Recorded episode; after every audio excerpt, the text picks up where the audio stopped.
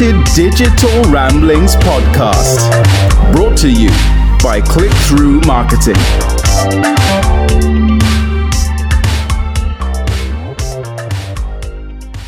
Welcome to episode 13 of the Assorted Digital Ramblings podcast, a monthly hour long listen on marketing and associated points of interest, all linked back to what's happening in the ever evolving world around us through the minds of our experts at ClickThrough Marketing.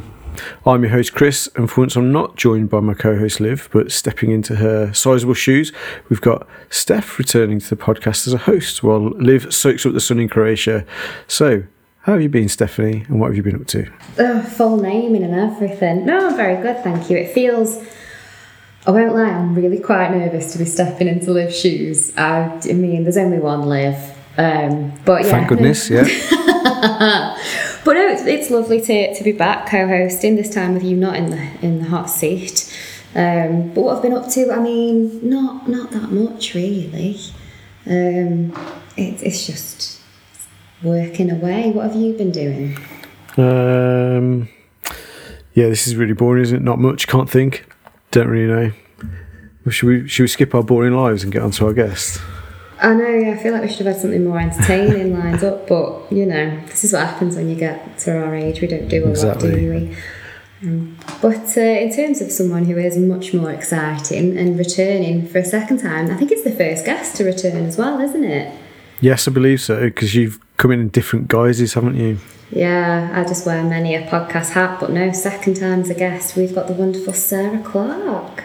Thank you. Thank you for having me again. No worries at all. And Sarah, you're joining us this time not from your paid media, uh, but very much in the guise of behavioural science. So, yeah, Chris, I feel like you're going to have to kick us off with this one. So yeah, let's let's start from the start. So we don't need to get to know you. We we already know you. You've been on before. Um, so what exactly is behavioural science, and how can it be used within marketing, and how does it have an impact on consumers? So, behavioural science is the study of human behaviour in its simplest form. Um, so, it's essentially just reviewing how and why humans behave that the way that they the way that they do. So, within marketing, it's really important because a big part of what we do is talking to humans. So, through our content, through our ads, no matter what it is, we're, we're talking to someone at the other end of that. So it's important that we're looking at that and it can help us to understand what's important and then use that to build our strategies and make sure that we're really speaking to those people. Cool. I love that. I love that. I think it's one of those where we are humans and we've got to be able to connect to each other, haven't we? And like Sarah just said with content, you can't write content for someone if you don't know who they are at the other end and what they like and how they speak and what they care about. It's, it's really interesting. And um, I mean, I'm slightly cheating here because Sarah presented behavioural science to me about six weeks ago, and it was fascinating. Um, so there's different types of you can roughly categorise different types of consumers, can't you? Do you want to quickly tell us what they are, and then we'll guess which bucket we think we fall into? So the four consumers, kind of broadly speaking, are competitive, spontaneous, methodical, and humanistic. So it's basically whether you're driven by wanting to make a decision quite quickly or whether you want to know all the information before you make that decision. Which one do you think you fall into, Stef?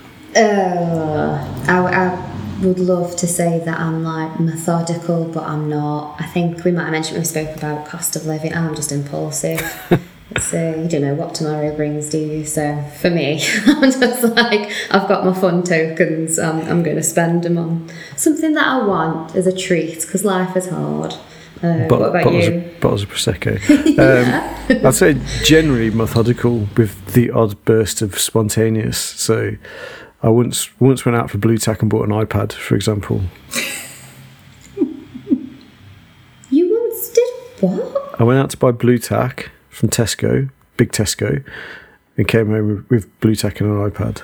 This is like those stories you see in like the proper tabloids where it's when like lad went out on a Friday night and ended up in Ibiza. like he went I out mean, for it blue wasn't- tack. wasn't quite like that, but yeah. I went out for Blu-Tack, bought an iPad. How about you, Sarah? Uh, I think I'm similar to Stef.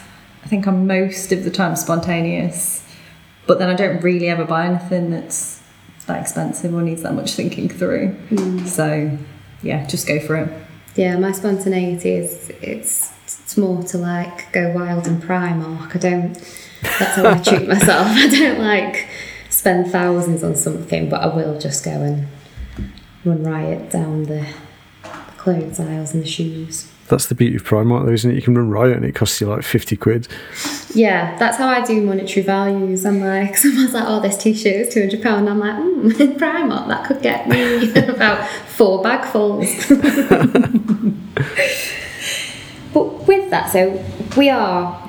We've got a bit of a strange job because we're on both sides of the fence because we're both consumers and marketers. So obviously, I go wild in Primark, but then from a marketing side, I probably would never think about advertising to someone in that way. So do you think do you think that's the case? Like is it easy is it actually that easy to think we are both humans and to remember that or do you think we tend to forget as marketers? I think we tend to forget as marketers. I think marketer bias is strong within marketers. And I think because we spend so much time looking at the other side of it and looking at results and data and strategies, I think we end up forgetting that actually a lot of the time we are a consumer. Um, and I know I'm quite critical of other like marketing activities that I see in ads and TV and that sort of thing. But that's always from the marketing perspective, it's from like a strategy perspective, as opposed to thinking about it from a consumer and why that might not fit with what the consumer wants. Yeah, yeah. That it is so easy to get caught up in the day to day, isn't it, of mm-hmm. performance based that we forget that it is a, a human on the other end. Particularly in digital, isn't it, where there's so much data.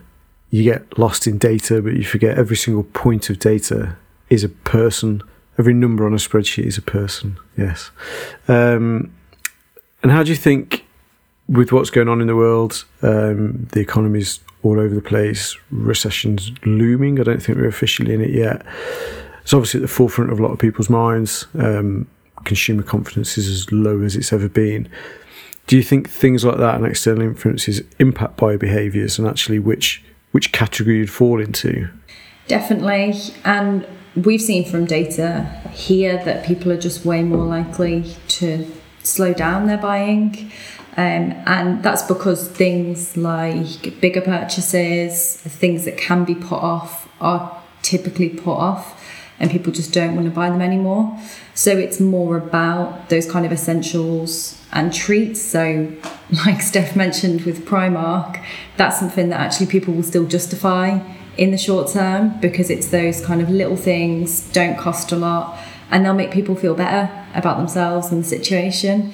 Um, but it's the bigger things that we'll see put off because people don't want to make those big decisions when they're just not sure of what's going to happen.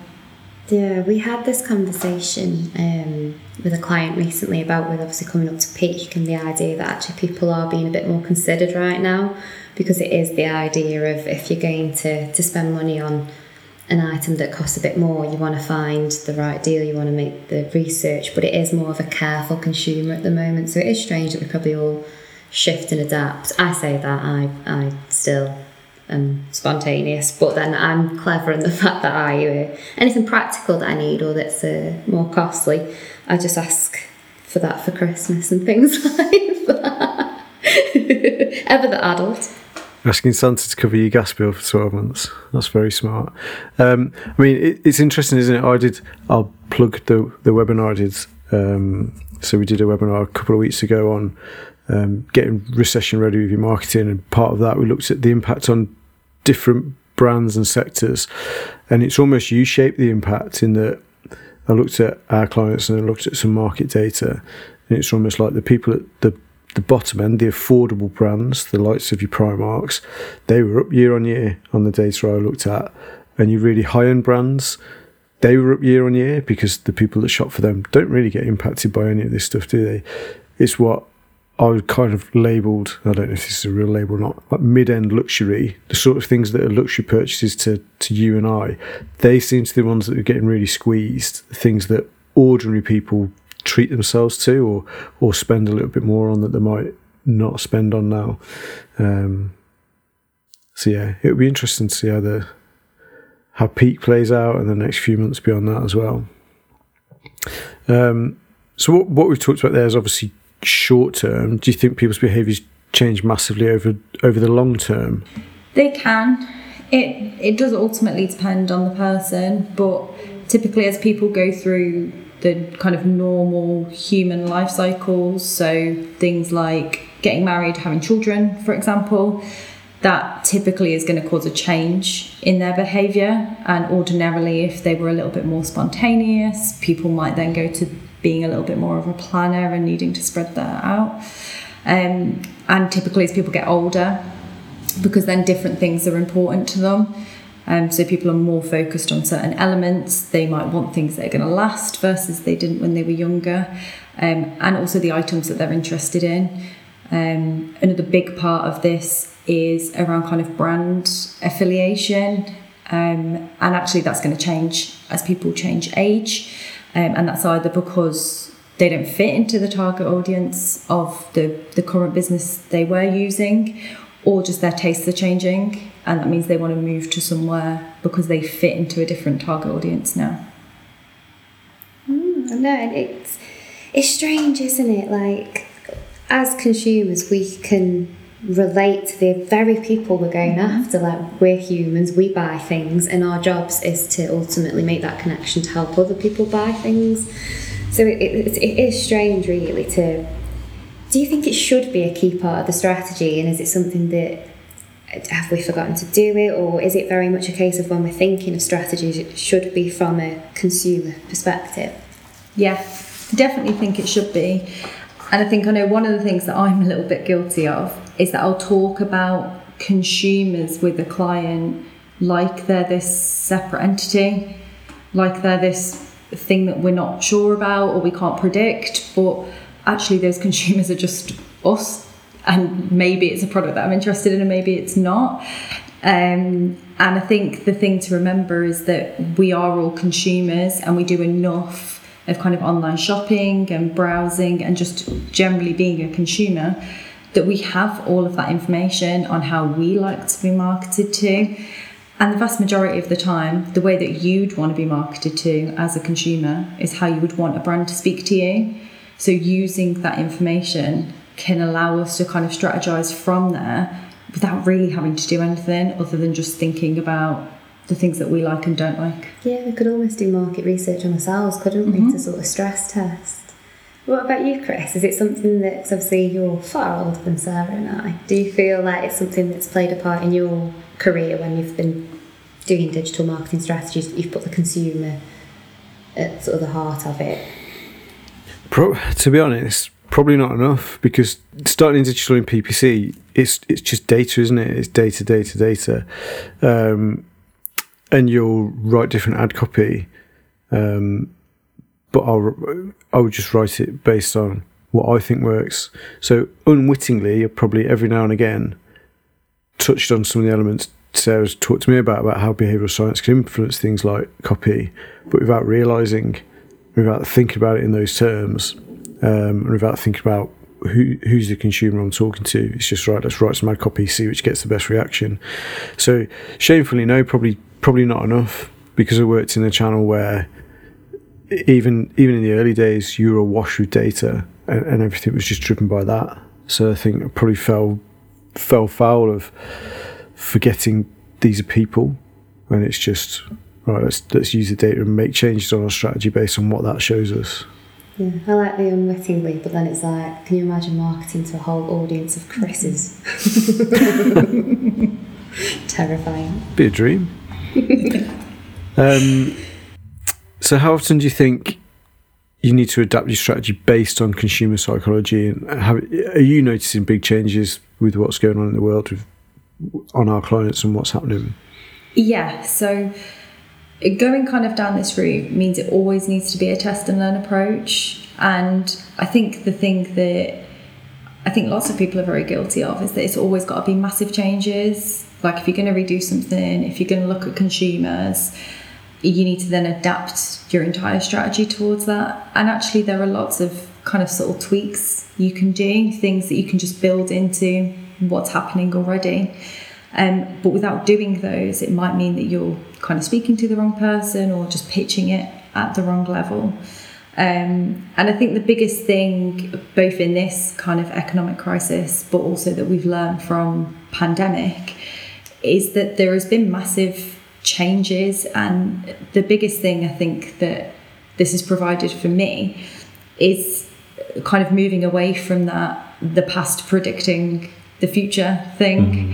Um, when I first got into digital, we would do all of our forecasts based on year on year, and I feel like that's just something you can't do anymore. Um, we're seeing peaks happen at different times, so a lot of our ecom clients are seeing peaks now, which is like unheard of to see it in October. Um, and it means we need to be a little bit more reactive and strategic during those times and figure out a way to strategize without relying on those year on year peaks that we might not see. Yeah, I think that's been a big thing, hasn't it? Like doing the, the year on year in the past, sort of forecasting the future. No one saw 2020 at all coming, so it, it did throw everything mm-hmm. out of the window in a way. But so, from your perspective, then, is there anything where sort of the past can lend itself? So, but is there something you think will typically happen for an economic situation like a recession in terms of shopping behaviour? Do you think there's some sort of parallels that you could draw? Yeah, yeah, and the I don't want to say the beauty of the recession because it feels like a really weird thing to say, but the kind of benefit of it is is that it's happened before. Um, and we have lots of data on how people have behaved in past recessions and the, the typical sorts of behaviours that come out. So typically in a recession you get four kind of groups of people and a couple of these we've touched on already so you get the people who kind of stop spending altogether um, pull everything right back and just buy essentials and kind of count every penny we've then got kind of the the kind of bulk of the of the consumers um, which is the people who kind of they stay as they are, but they're a little bit more mindful of things. So anything that's a bigger purchase that can be put off, they'll put off, but they'll typically continue spending in a similar way, um, just being mindful of what might be happening. Um, the chances of these guys falling into that kind of stop everything um, gets more and more likely the longer we're in a recession. You've then got kind of the top 5%, um, so the people who just won't have any impact on. So Chris, when you mentioned that high end spending has continued, mm. um, it's kind of that market of people. It's no shock, yeah. Yeah. No surprise. And then you've got Live for Todayers, which Stef, I feel like you fall into a little bit, um, which is those people who just think what's going to happen is going to happen. Um, I'm going to continue buying what I want, doing what I want, spending what I want, and the chips will fall where they will. Oh yeah, it's very much a zero given, isn't it? Yeah. Yeah. yeah. And then the other thing that kind of falls into this is the type of product. Um, so you have things like your essentials, which no matter what, everyone's going to buy, even if we're in a recession. You've got your treats, so your Primark shopping, which people will continue to do. Um, you've got expendables, which are things are a bit more expensive, but they're either kind of necessary or they're something that you can you can kind of justify as being a reasonable purchase. And then you've got your postponables, which is the things that will just everyone will stop buying. Mm. Um, so a good example of this is kind of cars. Lots of people are putting off car purchases at the moment unless they need a car, which means it then falls back into essentials. And that means we can figure out kind of to a degree what spending is going to continue, what spending is going to stop, and then plan our marketing efforts around that. So, not a good place to be if your product is a postponable and your um, customer base is a slam on the brakes type person, no? Yeah. You're in a yeah, bit of trouble there. you, you best hope you're in essentials or your customers are in the top 5%. Yeah. And then you'll be okay. So, um, obviously, you've educated me on this in the last few weeks, Sarah. So, um, really, correct me if I'm wrong. My understanding is that um, really how we apply behavioral science to marketing is creating personas like customer profiles and, and segmenting our buyer base into these areas and then talking to them in the, the things they want to see. Is that right? That yeah. At the most basic level. Yeah, exactly. And I think when we start talking about personas and customer profiles, I think everyone gets a little bit spooked almost. It seems like this massive job, and if you can get to having that persona, it's like the ultimate end goal for a lot of brands. Um, but actually, there's a lot of information you can gather that alludes to it or gives you enough of an indication that you can start to use that within your marketing. Ultimately, it's humans, right? So we're never gonna 100% be able to predict what category everyone falls into, what personas people are, and what people are going to do. Mm-hmm. Um, we can apply some principles to that that that help, but humans are humans and they're always going to behave either exactly the way you, you expect or the opposite. There's really no in between. Um, but if you can start looking at that and starting to make that level of segmentation, you can start to have those those kind of conversations. Yeah, I think it's it's something that we've always tried to do in content because as I've said earlier, you, you kind of have to mm-hmm. um, for you know content to get the stories connect with people because it it resonates with them on an emotive level.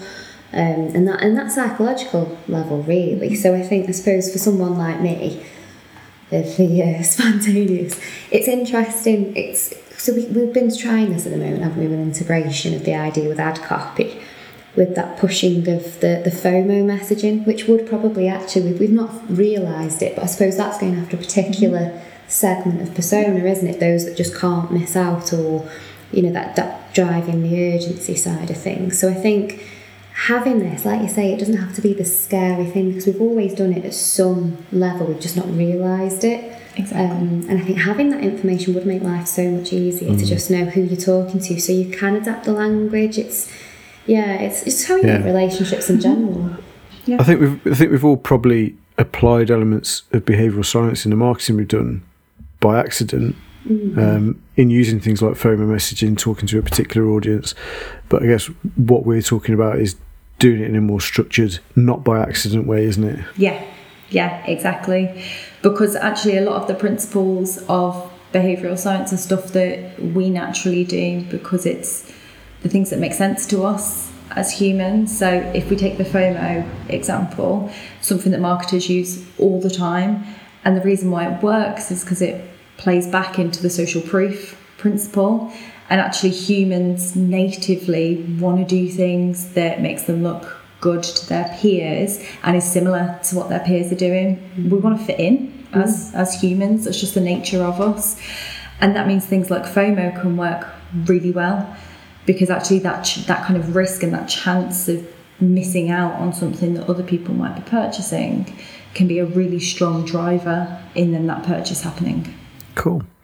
Um, and we're on the we're on the subject of personas, I think we've touched on this a little bit already. But do you think they're interchangeable over time? I think they can be changed, um, but ultimately it depends, almost like what angle you're looking at it from. So personas for businesses and brands, unless you do a big repositioning of your product or your service, it'll likely stay pretty static.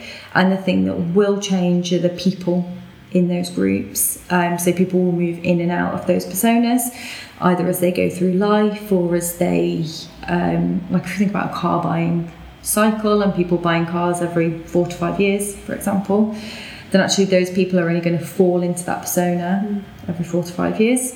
Um, but the persona doesn't change.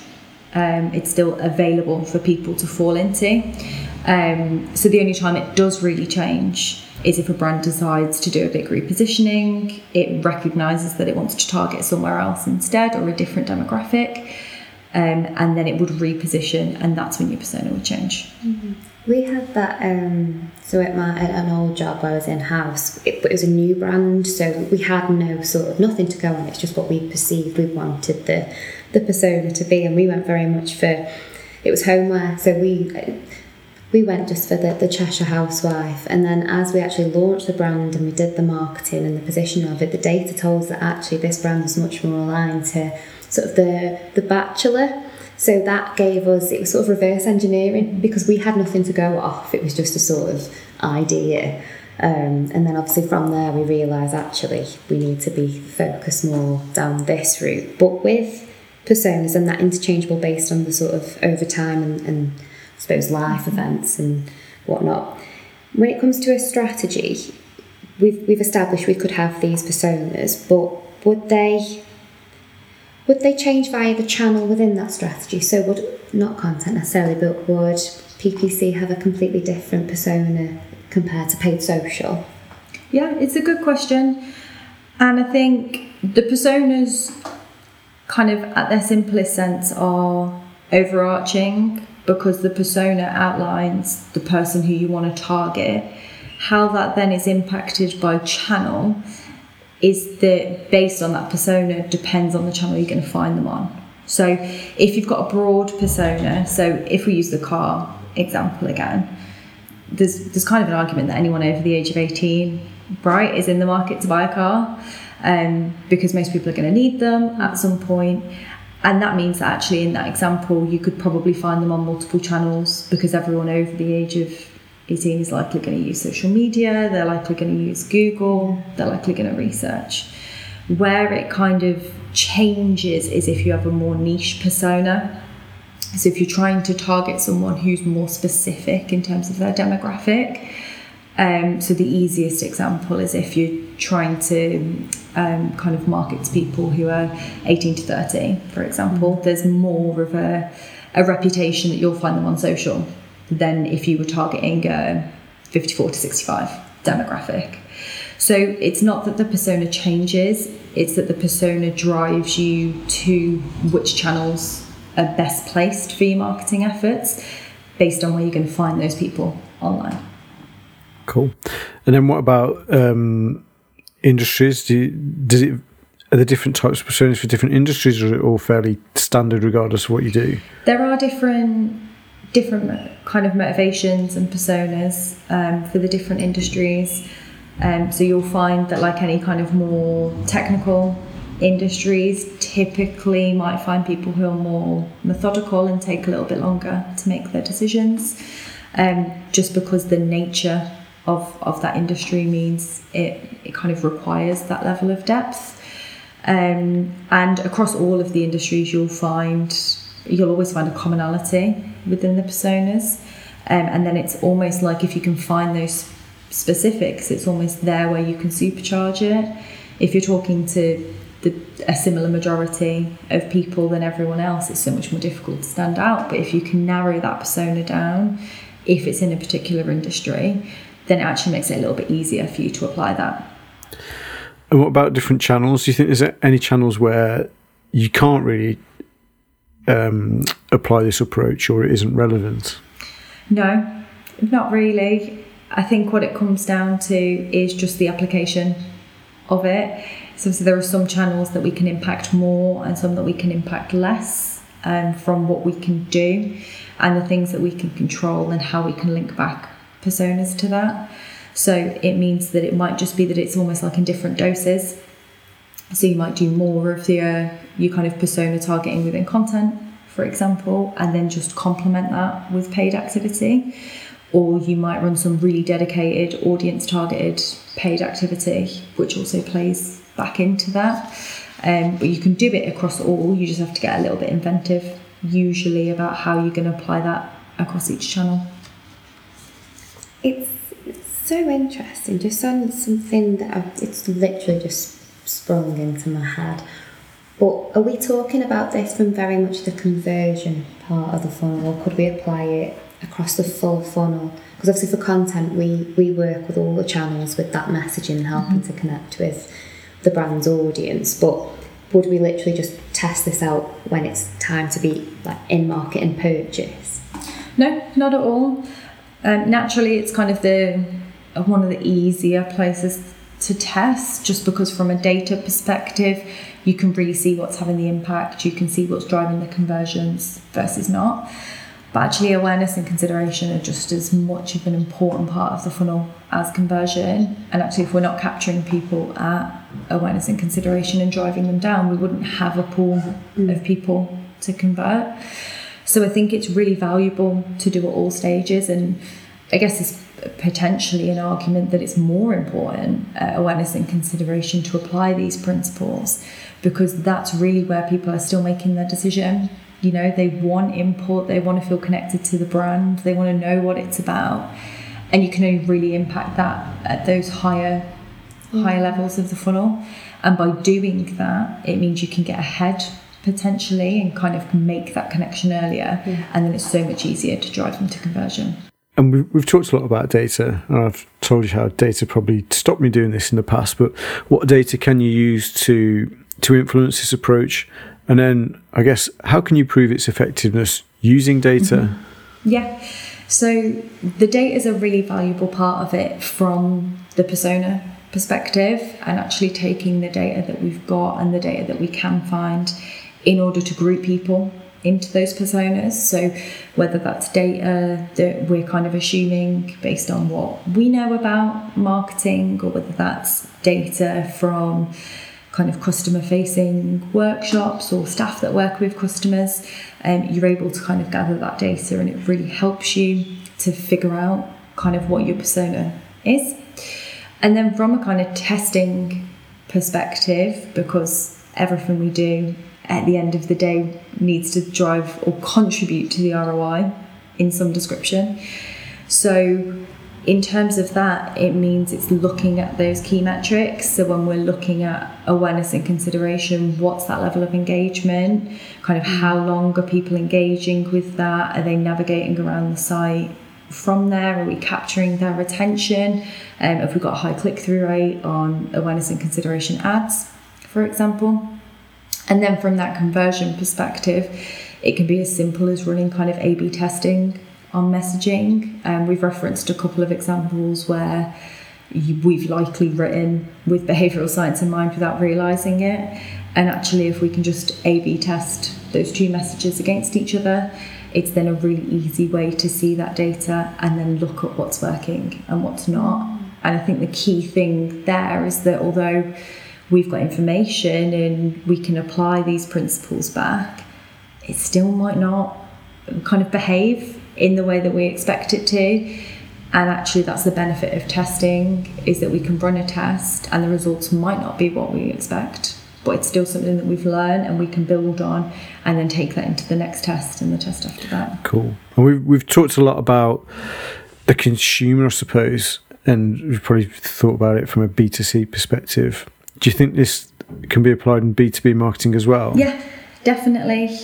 Um, I think obviously there is that difference in terms of approach, but it's still targeting humans. There's still someone that's making that decision um, at the end of the day, and it just means it's a slightly different context and there's different motivations, there's different things that you need to consider, but it's still something that can be applied there.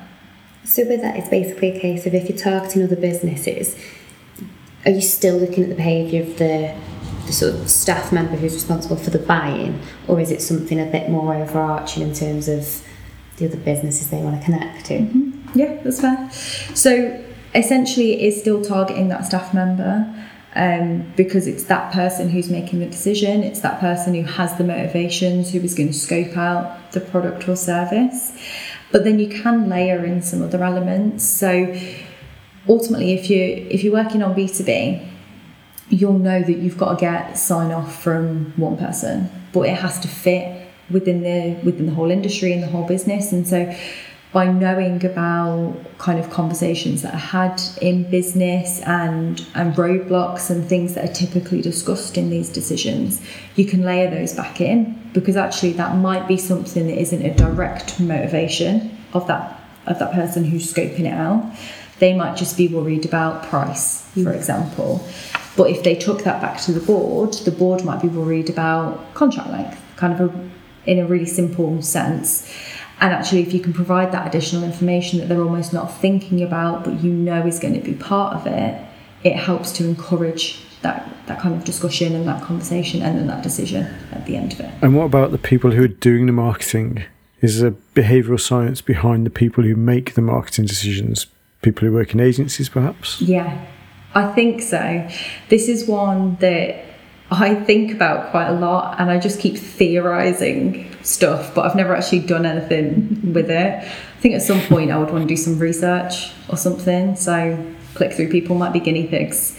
Um, but I think I think there is something to it, and I think there is a reason why the people who work in marketing work in marketing. I think we all have an underlying kind of similar motivations and behaviors and ways that we work.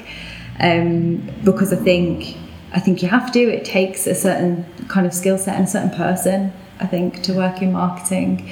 And so I have this theory that actually if you if you kind of did some kind of personality testing or applied some of the behavioral science back, I think you'd find loads of commonalities within people in marketing. And obviously, that's a great thing because it means we're kind of all driving towards the same thing. However, it can also be a challenge if everyone is kind of built in the same way and comes into marketing for the same kind of subconscious reasons, then actually that might mean that we have a level of bias that we can't see because we're all the same. Um, and I think that's a really interesting element of it because I think there is something to it. I just I'm not quite sure what that is and how we'd use that information. Part of me would be really scared for you to sort of figure out the psychology of the marketer, Yeah. especially all of us. like, because on the face of it, we are all quite different, but there is those, like you say, those underlying commonalities, isn't there? And I, I just dread to think what it could be. I never thought that I'd be in marketing, but at the same time, like, it's as much as it pains me to say, I genuinely love it. That's the thing. I feel like marketing draws people in. Yeah. Because I feel like a lot of people come into it not quite knowing what they're getting into um, and having like this vague sense of knowing they're interested in social or writing mm-hmm. or something. And then when it all comes together and they realise that marketing is the thing, people who work in it just love it. And I feel like there's got to be something that plays into those people that Yeah. kind of makes it a rewarding and a fulfilling career for people. Mm-hmm. Um, so yeah, something I would like to research more at some mm-hmm. point. We can be guinea pigs, I reckon. but with that, so the idea of there being the psychology of the marketer and the consumer, but from this, so it's adding an additional layer for our strategies, which I love. I'm, I'm so here for it. So to say we were to do this, what what would be the first steps in that, the actual application of it? What is it that we have to do to, to utilise behavioural science? It's just about having the conversations um, and gathering the data. Look, kind of as both of you have mentioned, everyone's already doing elements of this, um, and everyone's accidentally applying it. Um, so it's just taking that to the next level, really, and actually drilling down into what it is about those personas um, and what it is that we can learn about them that we can apply back. Um, and it's about just having having that conversation um, and actually getting in a room with us um, and chatting about the, the personas, the importance, and then starting to build from there. And of course, if people find this interesting, they should come and talk to ClickThrough, shouldn't they, Sarah? And we can uh, help help them adapt this into their strategies. I'm more than happy to talk about it. Um, so obviously, we- we've been speaking a lot about buying behaviour. Um, let's let's delve a bit deeper into our own. So, both of you, what's the most extravagant, over the top, or impulsive purchase you've made? And do you think the marketing behind it's had an influence? So, obviously, I went out to buy some Blu-Tack and bought an iPad. Um, I'd like to say the marketing didn't have an influence, but didn't really need one. So it must have it must have had some form of influence. But what about you, Sarah? What we'll, we'll kick off for you. So I've been thinking about this and I was trying to think of something that was like sufficiently weird to bring out as a purchase. Um, so I think the most impulsive thing I've bought recently is um, so Stef, you know this, but I like to craft and I have a pretty extensive collection of embroidery threads. Which is- feels a bit weird that I'm now raising this as my example. Um, but my like main issue over the last couple of years has been like how to store them because I've got hundreds of them. They're like coming out my ears. And um, so I started doing a little bit of Instagram research and I found these like beautiful units where they're like all lined up perfectly with little labels on the top. They're beautiful. Um, and so that was my impulsive purchase. Spent more on it than probably anything I've bought this year, but it was worth it and it looks amazing. So from a from a kind of marketing perspective, I guess that's worked because I've seen all these like beautiful Instagram pictures and wanted to replicate it. And have you have you done it by putting it on Instagram? Are you part of it? I haven't. but I'm gonna now. But yeah, come you can both look out for it later. I'll be I'll be viewing your story with uh, yeah much eagerness tonight. Stef, what about you? Ah, this makes me look ridiculous, but no. I mean, I just gave my embroidery through a collection story. Well, that's because it's a hobby and it's a good one. Mine is pure. Oh, so, so I'm all about a bit of personalisation. Um, I think it's because Mama Keeling stitched me up slightly and spelt my name in a way that nobody has ever spelt in England. If I go to like France or Greece, I'm, I'm winning. Um, German, Germany, you well in? yeah, yeah, Steffi Graf, thank you. Steffi Graf's blazed the trail for you. Yeah, my namesake. Um, so it sounds so both childish and quite narcissistic, but it isn't. It's just because I'm not used to seeing it. And you know, back in, well, maybe not you, Sarah, but Chris, back in the 90s where everything, you could get things with your name on. It was a big thing. You could have headbands, fridge magnets, and I could never have anything because it was never spelt my way. So, as digital's evolved, and obviously email marketing, and they can do that personalisation when you sign up, not only do I open any email that starts with my name, because I'm just like, oh, it's, it's to me. Uh, you know, as some clothing companies call their their dresses or their tops people's names. yeah. Uh, well, oh, I, I spent a ridiculous amount, it wasn't Primark, on a dress that was called Stephanie. I've never worn it. Uh, I refused to take the tag off it because then how would we know um, it was a Stephanie dress? Although I have saved the screenshot from the website. But I also don't like it. It's not my style at all.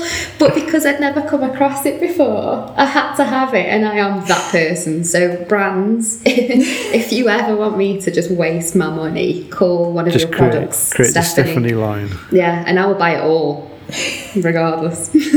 I mean, there's so many inappropriate jokes I could make about the Stef dress, but we'll uh, we'll, we'll not put that on the podcast. I don't think. no, and remember, a Chris jumper is going to be something really itchy and horrible, isn't it? So leave me alone, thank you. Well, we, we won't say what a Stef dress is. So we started out the episode by talking about the type of consumer you are. Stef, I feel like you've confirmed spontaneous with that story. I'm more hardcore than Oopsie. you- are you sticking with spontaneous? Ah, fully, yeah. Yeah. Chris, how about you? Do you think you've you've Um, changed? No, I'm I'm sticking methodical, and um, I, I blame my upbringing to be honest, because literally anything you bought, the first question would always be, "How much was that?" So you come over with a new jumper, how much was that? and if it was too much, it'd be followed with, "How much?" so you have to make sure you're not spending over the odds. That's that was kind of drilled in from uh, from day one. Hence the methodical approach. Make sure you're getting a good deal. Make sure you're getting the best price. Otherwise, you have to you get ripped apart by your nan. You just think it's worth it. Do you do you haggle then? If you're methodical and you want things for good price, are you one of those people? Um, I mean, I don't go into Currys and say. Got any wiggle room on this laptop? Actually, actually, I, I will ask if they can do deal. oh no. Why not? I hate it. The, the sticker says the price, and I'm just obedient. I don't ask yeah, if you but know. no, they can they can always knock something off for you if they want to. Um, and yeah, if like you buy anything on Facebook Marketplace, never pay them what they're asking. No way. No, it's, that's not me. You can. I'll pay whatever you tell me. It's it been is. advertised at a price, Yeah, and I'm comfortable reason. with paying that price. Yeah, but you could if you can get a little bit off. Oh No, just do as you're told. Yeah. Okay. So um, we're we're nearly at the end today. Stef, the I mean, the biggest duty of stepping into Liv's shoes is uh, Liv's random question. So over to you for Stef's random question before we wrap up. I know this part filled me with absolute fear because I, I can't do Liv justice. So what I thought I'd do is call upon Liv's people, uh, which is the, the DPM team. So I have got a question, uh, thanks to them. So thank you, Ed. So I'm going to ask you first, Sarah. Okay. Would you rather have spades for arms or forks for legs? So I've been mulling on this all day because we decided on this question this morning. And the only reasoning I've got for my answer is because the thought of one of them freaks me out. Mm-hmm. So picturing myself with metal forks for legs is horrifying to me. So I'm going to have to go spades for arms. How is that horrifying more than a spade arm? I don't know. It's something about them being pointy and like digging into the ground. I just I can't get on board with. We did scope out an alternative option, which was like your leg is still a leg, but it's just shaped like a fork. But I find it went down a bit of a weird wormhole. Yeah. Chris? I'm going to have to have forks for legs because um, just think how beautifully aerated your lawn would be. Oh, God, you can tell you're getting on a bit, Such, mate. such, such a middle aged man. Also, how useful are hands? Uh, What are you having? Space. Uh, what? What? spades. Yeah, spades Sarah for Spades. hands No, I'm, fine. I'm scarily with you, Chris. Um, I think the the forks for legs. I don't know. I'm on board with it. I feel like you know it's elongated. It's a weapon. Uh, Display Dan gave the best answer I've ever heard, so I'm, I'm quoting him, and I love it. Was it was I will exclusively walk on soft ground, and that just I've never heard anyone say that kind But- of but then you'll sentence sink. before. Then you'll sing. You could become a baddie, like in. Um, have you seen Kingsman? Yes, that You yeah. know, the, the lady with blade. That could be your thing. You could be I- like you stab people with your fork legs. You could be some sort of assassin. I think that's where my mind went, and you thank you. That's been bothering me all day. That I thought there was some sort of villain, and yeah, that would be me. Yeah, Kingsman, lady out of Kingsman. So there we go. I mean, we've answered the most important question now, and I think that wraps things up for the episode, doesn't it? Um, certainly feel a little more aware in regards to my own buying behaviour now. If you've enjoyed listening to this episode, make sure you follow or subscribe to um, on whichever platform you're listening on. Also, leave us a review, obviously five star. Um, so that people can discover us in the future. And if you'd like to learn more about recession ready marketing or behavioral science in marketing, be sure to check out our website over at clickthrough-marketing.com and connect with us on your preferred social media platform. And we'll see you next month.